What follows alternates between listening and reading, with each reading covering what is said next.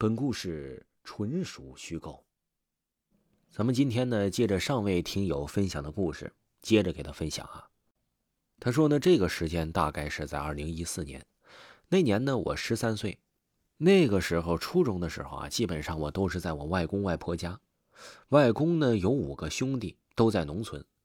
因为早年外公替他兄弟当兵抗美援朝，因为他兄弟那个时候刚刚结婚。回来以后啊，就在这城里工作，就在这边呢安居乐业了。一四年就收到了这两位外公先逝的消息，一家老小就全部都赶往农村了。一进门，哎，都是我们这些亲戚，虽然我都不认识，但是我母亲喊一个一个的，哎，指着说这个是舅舅啊，这个是舅妈呀，这个是谁谁谁的，或者说的是叔叔啊。或者这类似太多了，叫完人呢，我们就赶紧上香磕头。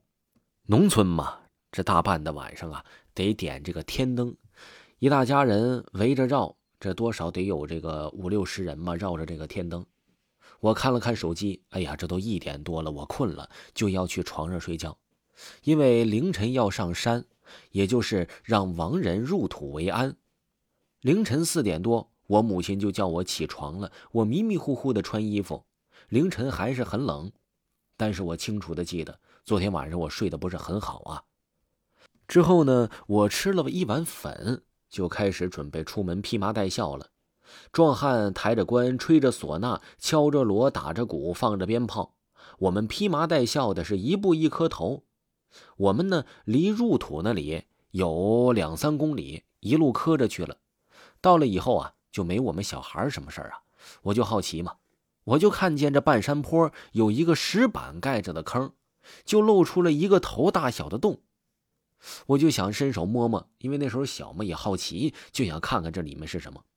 哎，摸了一摸，摸着有点硬，硌手了。我一把把它给扯了出来，是一个小孩的头，上面没有一点肉，这头发光秃秃的，就一点点的牙齿，吓得我一哆嗦，头就掉在了地上。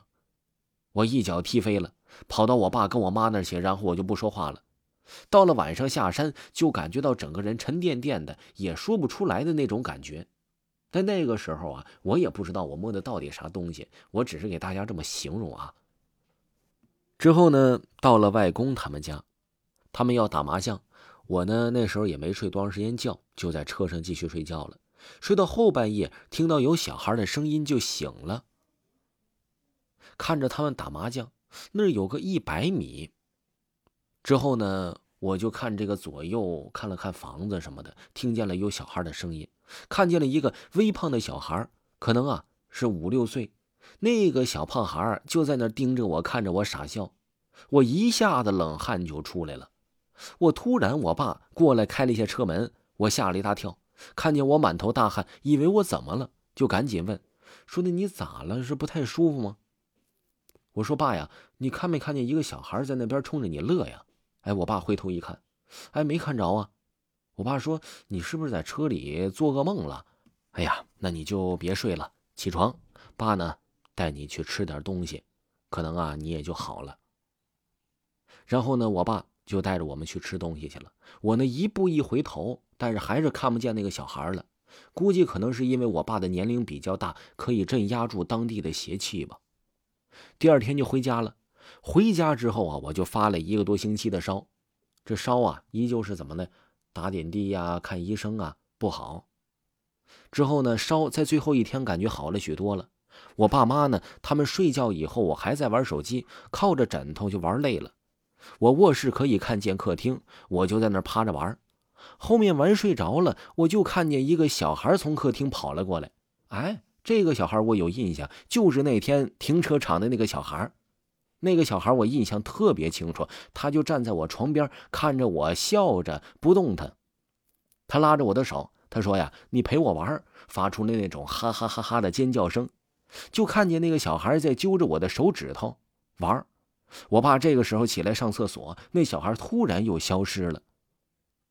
我爸呢看了厕所一眼，又看了看我一眼，说：“让你睡觉，别玩手机啊。”我说好，他就回房间了。但是呢，我又看了一会儿手机，感觉到整个人睡不着了。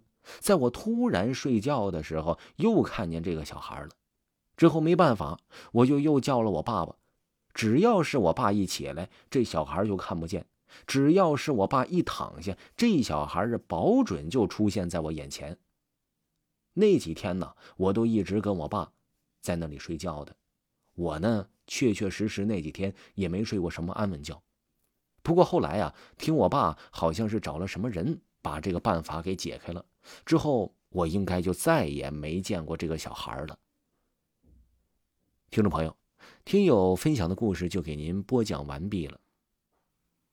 各位听友，你们好。如果呢听故事听累的话呢，有喜欢名牌鞋子和衣服的，你呢又不想花太多钱的，可以加一下下方的微信，小写的 A 三六六六四七，他们家的质量啊还不错，价格呢也很实惠，我给你们试过了，而且他们家呀还支持货到付款。记住了，微信号小写的 A 三六六六四七，小写的 A 三。六六六四七。另外啊，广告商给维华一个福利，提维华的名字，全场九折。喜欢的朋友一定不要错过哦！各位听众朋友，咱们下期的故事更加精彩，下期故事再见。